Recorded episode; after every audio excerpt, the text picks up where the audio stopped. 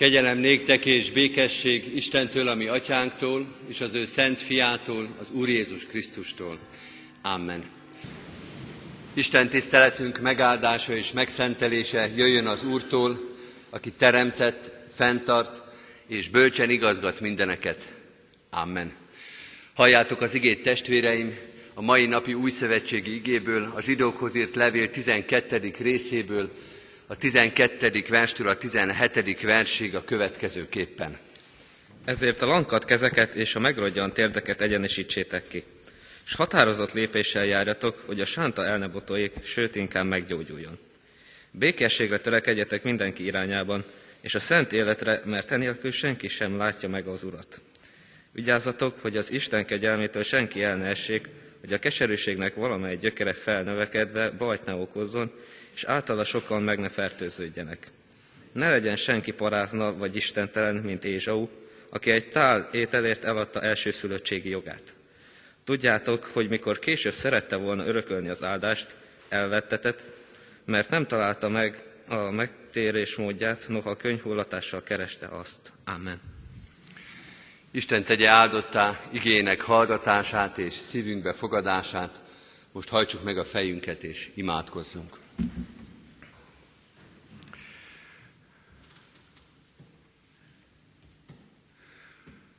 Urunk, mi is keressük az utat és a lehetőséget, hogy hozzá térjünk.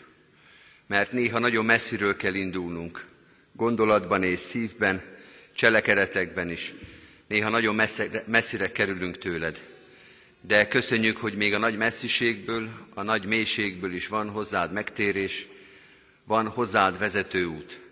Ezen járhatunk, és ezen érkeztünk el hozzád.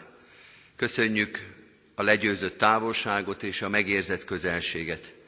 Köszönjük, hogy hozzád jöhetünk, mert Te eljöttél hozzánk. Mert Te Krisztusban megtaláltál minket. Mert Te Krisztusban nem nyugodtál, amíg el nem értél az életünkig, a szívünkig, hogy megszólítsd, hogy hívd, hogy erősítsd azt. Nagy szükségünk van a Te hívásodra, erősítő igédre és lelkedre mert meggyengülünk, mert megfáradunk, mert ellankad a kezünk, megroskad a térdünk. De hiszük, Urunk, hogy Te nálad van a nyugalom és a megoldás. Így kérünk most minden fáradtságunk, minden megterheltségünk, minden bűnünk és emberi gyarlóságunk ellenére kérjük, és hisszük, hogy Te megadhatod a veled való közösség, a veled való találkozás örömét, megnyugtató és megerősítő jelenlétét. Áldj meg minket hát a te lelkeddel, mert jó egymással találkozni, de még jobb a te jelenlétedbe találkozni egymással. Jó egymást hallgatni és egymással beszélni, de még jobb, hogyha te szólsz hozzánk egyen-egyenként és ebben közösségben is. Szólj hát hozzánk, hogy hallja a gyülekezet, és halljuk egyen-egyenként a te válaszaidat, a te szavadat, a te biztatásodat, Krisztusért, ami Urunkért. Amen. Kedves testvérek, készülünk az ige hirdetésre, és énekeljük a 263. dicséretünknek két verszakát. Az első és a 18. verszakot énekeljük 263. dicséretünkből, mikoron Dávid nagybúsultában baráti miatt volna bánatban.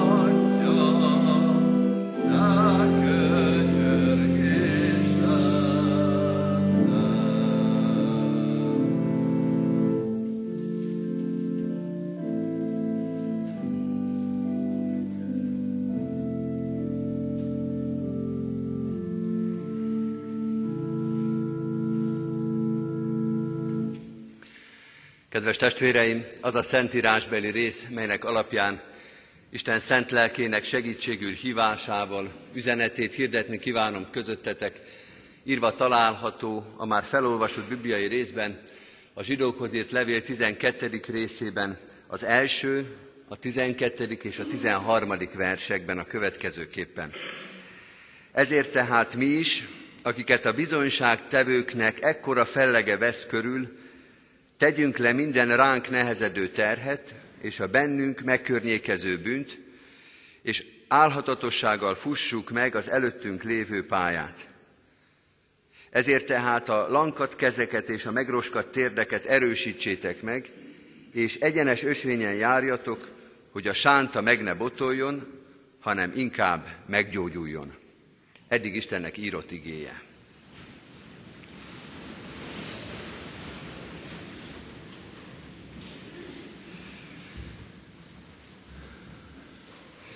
Kedves testvéreim, a zsidókhoz írt levél 12. része, de tulajdonképpen az egész zsidókhoz írt levél egy nagy, buzdító, bátorító, bíztató levél, nem túlzás azt mondani, hogy egy bátorító, buzdító prédikáció. Az első század végi keresztények olvasták, gyülekezeteknek szól, de nyilván egyen-egyenként is erőt meríthettek benne keresztény testvéreink ott 2000 évvel ezelőtt. Olyan korban éltek, ahol a kereszténységben már sokféle próbatétel megjelent, nem is csak a keresztény üldözések, mert már az is, hanem egyáltalán keresztényként élni ebben a világban, hordozni az életnek a terheit, keresztény egyénként vagy keresztény közösségként, ezeket a terheket, ezeket a próbatételeket, ezeket a gondokat a gyülekezetek már mind-mind megismerték. Az élet terheit hordozzák, szükségük van a biztatásra és a buzdításra. Miért? Azért, mert meglankadtak és megroskadtak. És a zsidókhoz írt levél, vagy a szerzője ezt látva, ezt gondozva, erre odafigyelve, ezért felelősséget vállalva, egy nagyon szép, nagyon szép nyelvezetű, szinte költői, buzdító levelet és bátorító írást küld nekik. A ma kiemelt három vers a 12. rész elejéből, illetve a közepéből első üzenetként azt mondja ezeknek a megfáradt, megroskat keresztényeknek, hogy feladatotok van. Az első bíztatás és buzdítás így szól, feladatotok van. Előttünk lévő pályáról beszél a zsidókhoz írt levél, egyenes ösvényről olvashatunk, amit végig kell járni. Méghozzá álhatatosan kell végigjárni, vagyis nem megállni, nem letérni az útról, és nem meglankadni. Nem meglassulni és elbizonytalanodni. Azt mondja a zsidókhoz írt levél, amit egyébként Pál is mond egy korábbi írásban, vagy egy másik írásban, hogy a kereszténység olyan, mint a futóverseny, nem elég csak az elején futni, az első nagy fellángolás idején, nem elég jól kezdeni, a végén is ügyesnek kell lenni. Aki megáll a pályán, arról nem is beszél, hogy aki letér a futópályáról, de aki megáll, vagy csak kienged, elengedi magát, az nem tudja eredményesen végigfutni. Végig kell futni, néha az utolsó méterek a legnehezebbek. És azt mondja a zsidókhoz ért levél ezeknek a keresztényeknek, hogy végig kell álhatatosan futni ezen a pályán. A keresztény ember, a keresztény embernek, mondja a zsidókhoz ért levél, Istentől rendelt útja van. Tehát nem mindegy, hogy hogyan viszi ezt véghez, és nem mindegy, hogy mit csinál. Ahogy valaki fogalmazta, nem pihenni vagyunk itt a világon. Nem azért, hogy valahogy túléljük, megússzuk az életünket, hanem a rendelt helyünket és utunkat be kell járni. A zsidókhoz írt levél első biztatása így hangzik, van miért küzdeni. Van miért felkelni reggel. Mert van feladat, tehát van elvárás is. Az ember néha azt hinné, hogy az a jó, hogyha nincs feladat és nincs teher, és nincs elvárás és néha tényleg jó, egy-két napig jó. De kedves testvérek, mindenki tudja, és látunk erre jó példákat, hogy ahol nincs feladat és nincs várás, elvárás, ott igazából életkedv sincs. Az előző munkahelyemen, vagy előző szolgálati helyemen látogattam egy idős hölgyet 10 éven keresztül, 15 éven keresztül, 15 éven keresztül már nem csinált semmit. Nem volt miért fölkelnie. Nem is kelt föl. Délig az ágyban mondjuk, hogy hevert, utána napközben lézengett egy kicsit, tulajdonképpen jókedvű életet élt, de semmi nem történt az életébe. Vagy fogalmazunk keményen, senkinek nem számított az élete semmit. Se feladat, se elvárás, se szolgálat. Az a 15 év az úgy telt el, mint egy üres nap. Annyit is ért. Annyi súlya volt a környezetébe, beleértve a családját is, mint egyetlen napnak. Nem boldog élet ez. Arról az életről, meg erről az igéről is Milán Kunderának, a híres csehírónak a még híresebb regény címe jut mindig az eszembe, a lét elviselhetetlen könnyűsége. A lét elviselhetetlen könnyűsége. A zsidókhoz írt levél azt mondja a keresztényeknek, a ti életeteknek súlya van, mert Isten súlyt adott neki.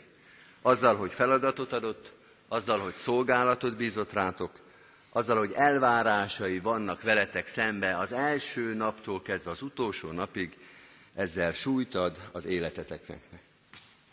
Tehát feladatotok van, mondja a zsidókhoz írt levél, Istentől kapott út, Krisztusi élet, de, és ez a második dolog, nézzünk vele szembe, meg terhelve. A felolvasott Biblia igékben ilyen félmondatokat olvasunk, hogy ránk nehezedő teher, hogy ellankadt kezek, megroskadt térdek. Nem az Istentől kapott út a teher, mondja a zsidókhoz írt levél, hanem a minket megkörnyékező bűn, az emberi gyarlóság. Mind ahogy az atlétának, a futónak sem az a teher, hogy futnia kell, hanem az, hogy megfáradnak az izmai, hogy elfogy az oxigén a tüdejéből, a véréből, hogy elkezdenek elneheződni a tagjai, zsibbad mindene, fájnak az izmai, ez a teher, hogy gyarlók vagyunk, és amit kitűztünk, hogy végigfutunk egy távot, hogy azt nem tudjuk erővel, és nem tudjuk szusszal végigvinni. Azt mondja a zsidókhoz levél, megterhelt atlétánk vagytok. A fantázia filmeknek a főhősei, éppen tegnap is néztem egy ilyet, Lucy ez a címe, ezek a filmek mindig szuperhősökről szólnak, és a szuperhős az onnan ismerhető meg, hogy nem kötik őt az emberi létnek a korlátai. Nincs fáradtság, nincs félelem, nincs felejtés, nincs romlás, nincs gyengeség, még gravitáció sincsen. Egyszerűen minden akadály nélkül viszik véghez a küldetésüket. A zsidókhoz írt levél azt mondja, hogy ez rátok nem vonatkozik. Nálatok van emberi korlát, fáradtság, félelem, felejtés, romlás és gyengeség, a gravitáció is hat rátok. Meg nem vagytok szuper, szuperhősök, sem fizikailag, sem szellemileg, és hát nézzünk vele szembe, erkölcsileg sem. Nem vagytok szuperhősök. Elnehezettek, megfáradtok, meggyengültök. Tömörkény Istvánnak van egy nagyon kedves novellája, az a címe, hogy Új talicska irányában. Mindenkinek szeretettel ajánlom, nagyon fogja élvezni. Ez egy dologról szól, arról, hogy a kubikus új talicskát vesz. Miért vesz új talicskát? Mert a régi elnehezedik.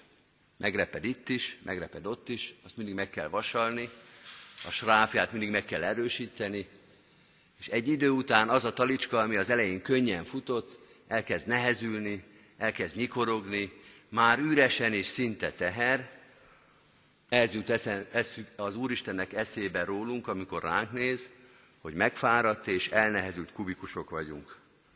Kubikulunk egész életünkbe, és elnehezülünk fizikailag is, szellemileg, és bizony erkölcsileg is. A zsidókhoz írt levél biztatását ezzel kezdi, mind a kettőre lássatok rá, és mind a kettőt lássátok, a Krisztusi feladatot és életet, és az emberi terhet, és az emberi lét gyöngességét és gyarlóságát is. És akkor most jön a biztatás, most jön a buzdítás, le lehet tenni a terheket. Meg lehet nyugodni, fel lehet frissülni. Le lehet tenni a terheket, meg lehet erősíteni a lankat kezeket és a megroskat térdeket. Azt írja a zsidókhoz írt levél 12. részében az első vers, hogy a bizonyság tévők fellege vesz minket körül. Ez egy nagyon szép megfogalmazás, viszonylag nehéz értelmezni, hogy miről is szól ez. De egy biztos, hogy az Isten segítséget nyújt azoknak, akik az életük terhét hordozzák. A szent lelkével, az igéjével, más emberek hitével és példájával erősít és frissít minket. A 11. rész a hithősöknek a felsorolásáról szól. Nyilván a bizonyság tévők fellege, közössége, nagysága rájuk vonatkozik. És azt mondja, hogy az Isten a másik emberen keresztül, néha nem is tudjuk, hogy mind keresztül, de el tudja azt végezni, hogy fizikailag, szellemileg és erkölcsileg is megfáradt és megterhelt szívünk megújuljon és megerősödjön.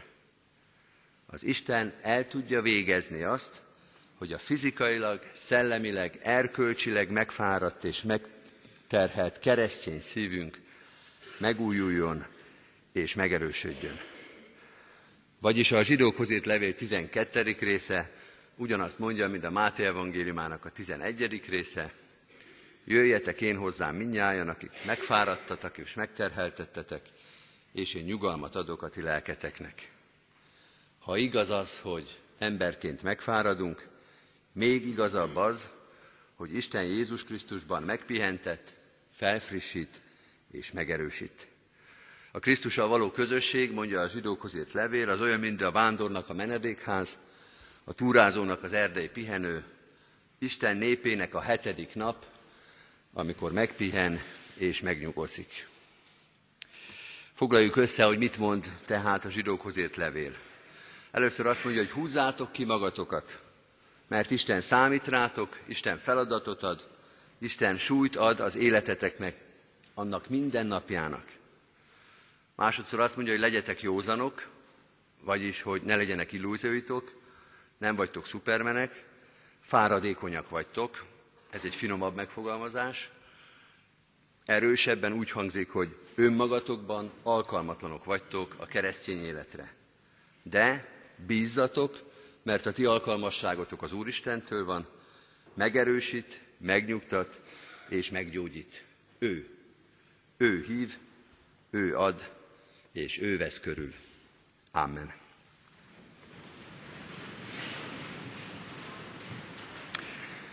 Válaszoljunk Isten igére a 265. dicséretünk első verszakával.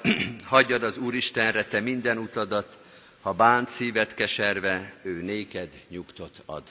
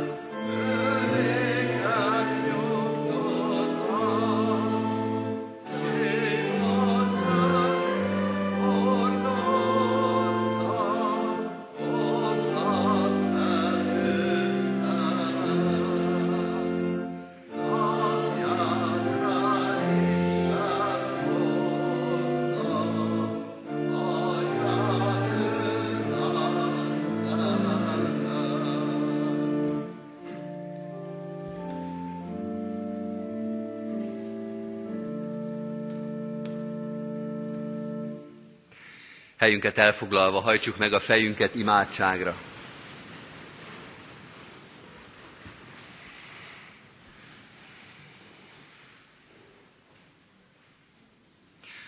Menjél, atyánk, lásd meg a mi megfáradt szívünket, és add a te megújító, felfrissítő, nyugalmat adó lelkedet.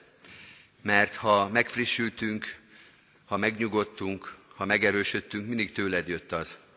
Akkor is, amikor ezt meg tudtuk köszönni, mert láttuk és éreztük, és akkor is, amikor figyelmetlenül és vakon túlléptünk ezen. Tőled jön az erő, az alkalmasság, a szolgálathoz, az élethez, a kapcsolatokhoz, a döntésekhez, a hallgatáshoz. Te légy az, aki az életünket erővel, igéddel, lelkeddel vezeted. Segíts nekünk, hogy így gondoljunk rád, és így számítsunk rád. Ne kezdjünk el semmit nélküled, és bárminek a befejezésénél mindig neked tudjunk hálát adni. Könyörgünk, maradj velünk a te lelkeddel, mert ha ma erősek is vagyunk, ha felfrissültünk a te lelkettől és igéttől, holnap ugyanígy megfáradhatunk. Ma is és holnap is tőled jön az alkalmasság, tőled jön az áldás. Ahogy tegnap és tegnap előtt megerősítetted a tieidet, alkalmassá tetted a választottjaidat, úgy várjuk mi is napról napra. Maradj velünk a te hűségeddel, megerősítő kegyelmeddel. Köszönjük a bizonyság tévők fellegét, az előttünk jártak hitét, példáját. Köszönjük, hogy annyi kincset, annyi ajándékot adtál a te egyházadnak, ennek a gyülekezetnek is, magyar népünknek, az egész emberiségnek, hogy van mire tekintenünk, van kitől tanulnunk, van kinek az élet példája alapján felbuzdulnunk. Segíts, hogy mi is ilyen példákká lehessünk az utánunk következőknek. Hiszük, Urunk, hogy a hit és az erő tőled származik, de mi szeretnénk ezt az erőt, a Te dicsőségedet szolgálni, tőled kapott alázattal és erővel.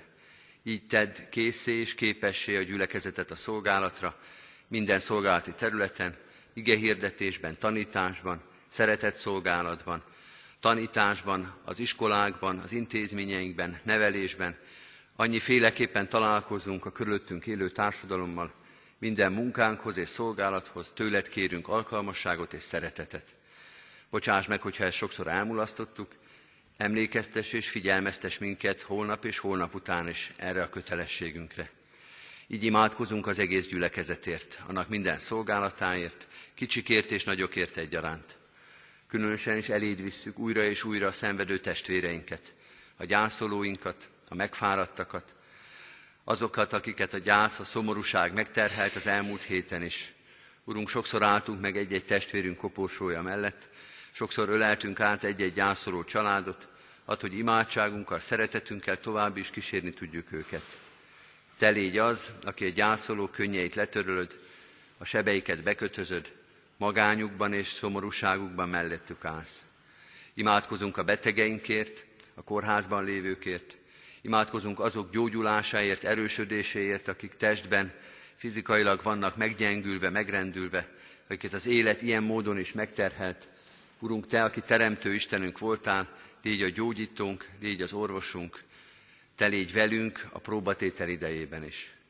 Imádkozunk a szolgáló közösségekért, azokért, akik mások terhét hordozzák. Erősíts meg minket, add a Te lelkedet, igédet, vezetésedet. Áld meg a várost, amelyben élünk, a társadalmat, amelyben szolgálunk, országunkat, nemzetünket, minden közösségünket. Imádkozunk a körülöttünk élő népekért, a békességért. Ezekben a napokban különösen is az ukrán társadalomért, az ott élő népekért. Te adj békét a szenvedésnek, a háborúnak, a gyilkolásnak végét. Te adj békességet ebben a világban, mert neked van hatalmad és lehetőséged, hogy amit az ember elrontott, és újra és újra elront.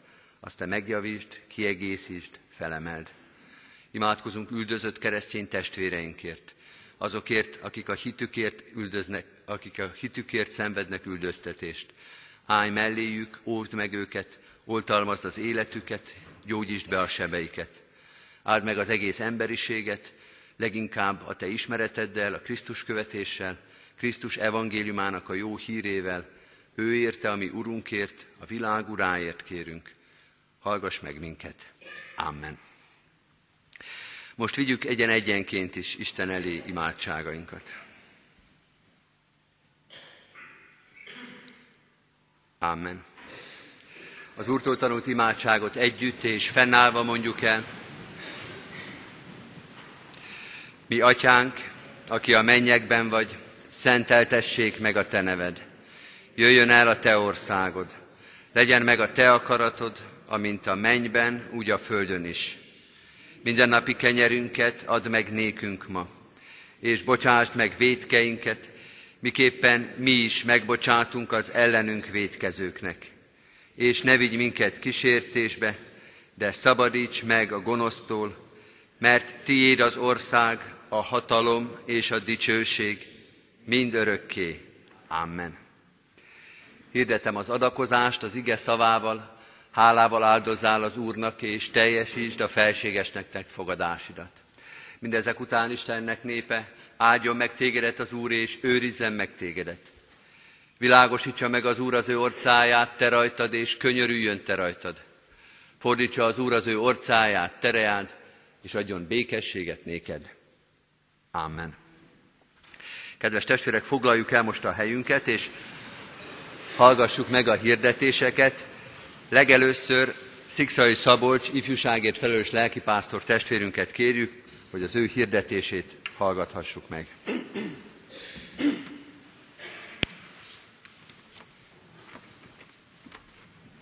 Áldás békesség! Szikszai Szabolcs vagyok, a gyülekezet ifjúsági lelkésze. Köszönöm szépen a lehetőséget, hogy néhány szót szólhatok a gyülekezethez. Egy levelet szeretnék felolvasni, amelyel lehetséges, hogy már találkoztak, vagy, vagy megkapták. Szeretném személyesen is felolvasni ezt a levelet. Az egyszerűség és a személyesség kedvéért tegező stílusban olvasom fel. Szeretnélek megszólítani, hogy vegyél részt abban a folyamatban, amiben megpróbáljuk együtt megérteni, hogy mi Isten terve a Kecskeméti Református Gyülekezetben az ifjúsági munkával. Megszólítalak, akár presbiter vagy, lelkész, hitoktató, szülő, aki gyermekei okán érintett, vagy aki már nem érintett személyesen, fiatal vagy idős, arra hívlak titeket, hogy gyertek, és hétről hétre imádkozzunk együtt Istenhez, és tanulmányozzuk együtt a Szentírást. Nem arra hívlak, hogy gyere, mondd el, hogy szerinted mit kellene tennie az ifjúsági lelkésznek, vagy hogy szerinted milyen egy jó ifjúsági munka, mert ötletekből nekem is van bőven. Arra hívlak, hogy együtt tegyük félre saját látásunkat és elképzeléseinket, elvárásainkat, és együtt menjünk Isten elé azért, hogy megtudjuk, mi az ő terve és látása. Hetente egy órát vesz el ez az életedből, ez a közös imádkozás. Ez magad számára is jó fokmérője annak, hogy mennyire vagy elkötelezett a gyülekezetben zajló ifjúsági munka iránt. Meggyőződésem, hogy a hatékony ifjúsági munka nem a jó programnál kezdődik, hanem Isten előtt az imádságban és a közösségben. Nekünk vannak terveink, de vajon a terveinket Istentől kaptuk el? A találkozások nagyon egyszerűen zajlanak majd, felolvasunk egy részt az apostolok cselekedeteiből, kérdéseket fogalmazunk meg arra vonatkozóan, hogy mit tett Isten és mit tettek az apostolok, majd együtt imádkozunk azért, amit megértettünk, Istenhez fordulunk a kéréseinkkel, kérdéseinkkel. Szeretnélek egyben meghívni és elkötelezni arra, hogy vegyél részt ebben a szolgálatban. Az evangélium terjedése soha nem egyszemélyes vállalkozás, légy társam a misszióban és az imádságban. Kérlek, ha nem is tudsz személyesen bekapcsolódni ebbe a szolgálatba, imádságaidban ne felejts el megemlékezni a gyülekezetben lévő ifjúsági szolgálatról. Ha indítatást érzel arra, hogy részt vegyél ebben a közös útkeresésben, kérlek, a megadott e-mail címen ír egy rövid jelentkezést, válaszlevélben mellékelek minden szükséges tudnivalót. Isten gazdag áldását kívánom a személyes életedre és a gyülekezetben végzett szolgálatodra. Az e-mail cím, amit említettem, az megkapható lesz itt a kiáratnál. Fogok várni, hogyha valaki úgy érzi, hogy szeretne bekapcsolódni ebbe a szolgálatba, akkor meg tudom adni az e-mail címemet. Nagyon szépen köszönöm a figyelmet, áldás békesség!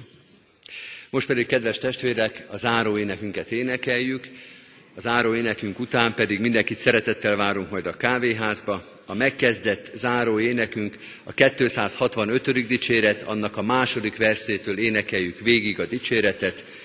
Az Úrra bízzat dolgod, könnyebbül a teher.